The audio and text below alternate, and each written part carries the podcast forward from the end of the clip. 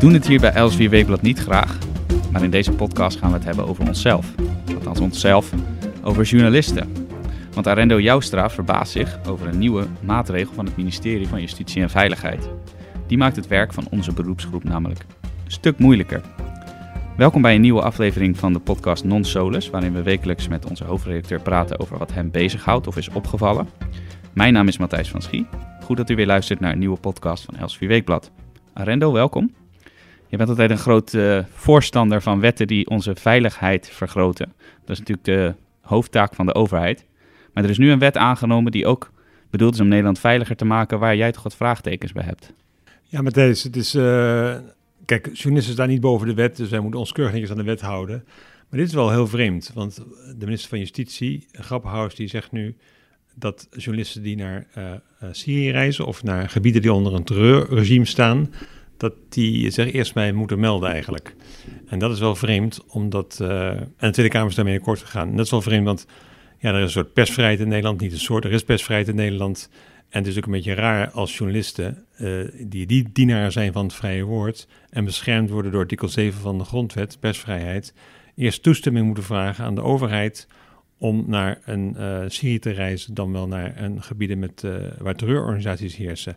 Dat is principieel verkeerd en praktisch verkeerd. Ja, het is natuurlijk wel uh, het is een wet die geldt voor alle burgers. En jij schrijft ook dat dat is op zich goed dat burgers toestemming nodig hebben om naar zo'n gebied te mogen afreizen. Maar um, journalisten zijn ook burgers. Dus zou je dan niet moeten zeggen dat het hoort ook voor journalisten te gelden? Ja, dus, dus de wet bedoelt eigenlijk, kijk, als, je nu, als nu mensen terugkeren uit die terreurgebieden of uit Syrië, dan is het heel lastig om te bewijzen uh, dat ze meegeholpen hebben aan de terreurbeweging. Ja. En ze gaan altijd naartoe dat ze, hè, ze hebben goede werken gedaan. Ze hebben eten uitgedeeld en, en dekens. Er zijn heel veel koks in uh, het kalifaat. Heel veel koks. Ja. En, uh, dus een beetje lastig om te bewijzen. Dus dat is begrijpelijk. maar als je als journalist... het is principieel verkeerd als journalisten aan, aan de overheid moeten toestemming vragen om ergens naartoe te gaan. Dat zou je niet in Nederland willen, ook niet in het buitenland. Ook al eigenlijk omdat natuurlijk um, ook de overheid, het ministerie van Buitenlandse Zaken, heeft een paar keer uh, is, is gebleken dat ze ook uh, per ongeluk terreurorganisaties ja. hebben, hebben gesteund. Onthuld dus je, door journalisten. Ja, dus je hebt journalisten nodig die daar kijken. Dus, maar principieel vind ik het verkeerd. De, historisch gezien zijn pers, journalisten en overheid elkaars tegenstander.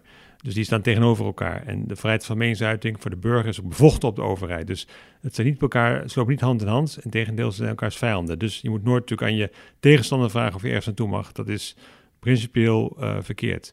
Praktisch is het erg uh, gevaarlijk, omdat uh, ja, je moet dan toestemming vragen aan, aan, de overheid. Dan moet je natuurlijk je reisplan moet je overleggen. En dan ligt het lijst, reisplan ergens op een bureau.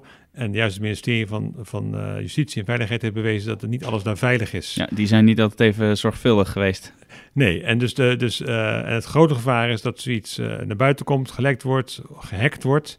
En ja, als je journalist naar een, een, een gebied reist waar terreurorganisaties opereren, ja, dan moet je die, je plannen zo lang mogelijk geheim houden. Omdat ze natuurlijk daar ook niet echt gediend zijn van pottenkijkers. Dus uh, principieel verkeerd, maar ook praktisch uh, is het, uh, leidt het tot grote, groot gevaar voor journalisten. En ben je nou niet bang dat er een situatie komt dat er een, een journalist is, althans iemand die zich uitgeeft voor journalist, die daadwerkelijk aan terroristische organisaties deelneemt en die vervolgens zich beroept op zijn, zijn beroep als journalist. Ja, dat kan, maar dat moet je dan wel kunnen aantonen. In de meeste gevallen gaat het toch allemaal mensen die werken voor een van de omroepen, een van de kranten, een van de tijdschriften. is helder wat zij doen. Hebben een perskaart. Nou ja, per, kijk, dat zijn allemaal dingetjes die niet zo belangrijk zijn iedereen, het journalistiek is een vrij beroep, dus in die zin heb je gelijk. Iedereen kan zich uitgeven voor journalisten en zeggen, ja nee, ik was een journalist. Uh, maar je moet al kunnen aantonen dat je dat daadwerkelijk uh, iets gedaan hebt. Je moet, een, een, een, je moet kunnen zien dat je een, een uitzending gemaakt hebt of een, een blog geschreven hebt, et cetera. Uh, en, en wel zodanig dat je niet nog eens een keer eindeloos veel tijd had om, om bij te dragen aan de organisatie die wij dan een terroristische organisatie noemen. Ja, nee, helder. Um, de, de wet is al aangenomen door de Tweede Kamer, maar die moet nog door de Eerste Kamer. Ja. En jij zou zeggen, het zou goed zijn als de Senaat hier een een uitzondering zou bedingen? Nou, er, komt nog een, deskundige hoorzitting uh, uh, voor de Eerste Kamerleden. Omdat, uh, nou ja, is niet de enige die hier tegen protesteert. Ook de beroepsorganisaties protesteren hier tegen en ook individuele journalisten. Dus er komt nog een soort hoorzitting. En uh, er wordt nog een deskundige gehoord. Waar dit soort punten nog eens een keer naar voren worden gebracht. In de hoop dat dan de Eerste Kamer zo verstandig is om, uh, om uh, inderdaad een soort uitzonderingen te bedingen. Die geldt trouwens ook voor medewerkers van het Rode Kruis. Ja. En ook hulpverlenersorganisaties zijn ook bezig om een uitzondering te bedingen. Omdat die natuurlijk ook niet gebaat zijn.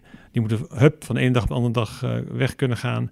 Nou ja, en de ministeries zijn op zaterdag en zondag dicht. Het zijn bovendien ambtenaren, dus daar wil ik niks kwaads mee zeggen. Maar die moeten allerlei, allerlei procedures en regels uh, voldoen. Dus dat houdt maar op. En uh, ondertussen kunnen ze hun werk niet doen. Dat geldt voor, journalisten en dat geldt voor hulpverleners.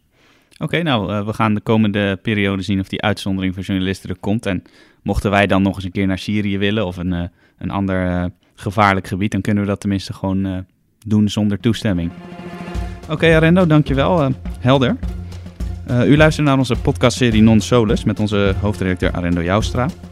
En wilt u zich nou abonneren op deze podcast of op onze andere podcastseries? Ga dan naar elsvierweekblad.nl slash podcast. Meer opinies en commentaren, waaronder de non-solus, die elke week in het blad staat, vindt u op elsvierweekblad.nl slash opinie. Mijn naam is Matthijs van Schie. Ik dank u hartelijk voor het luisteren naar deze podcast. Tot de volgende keer.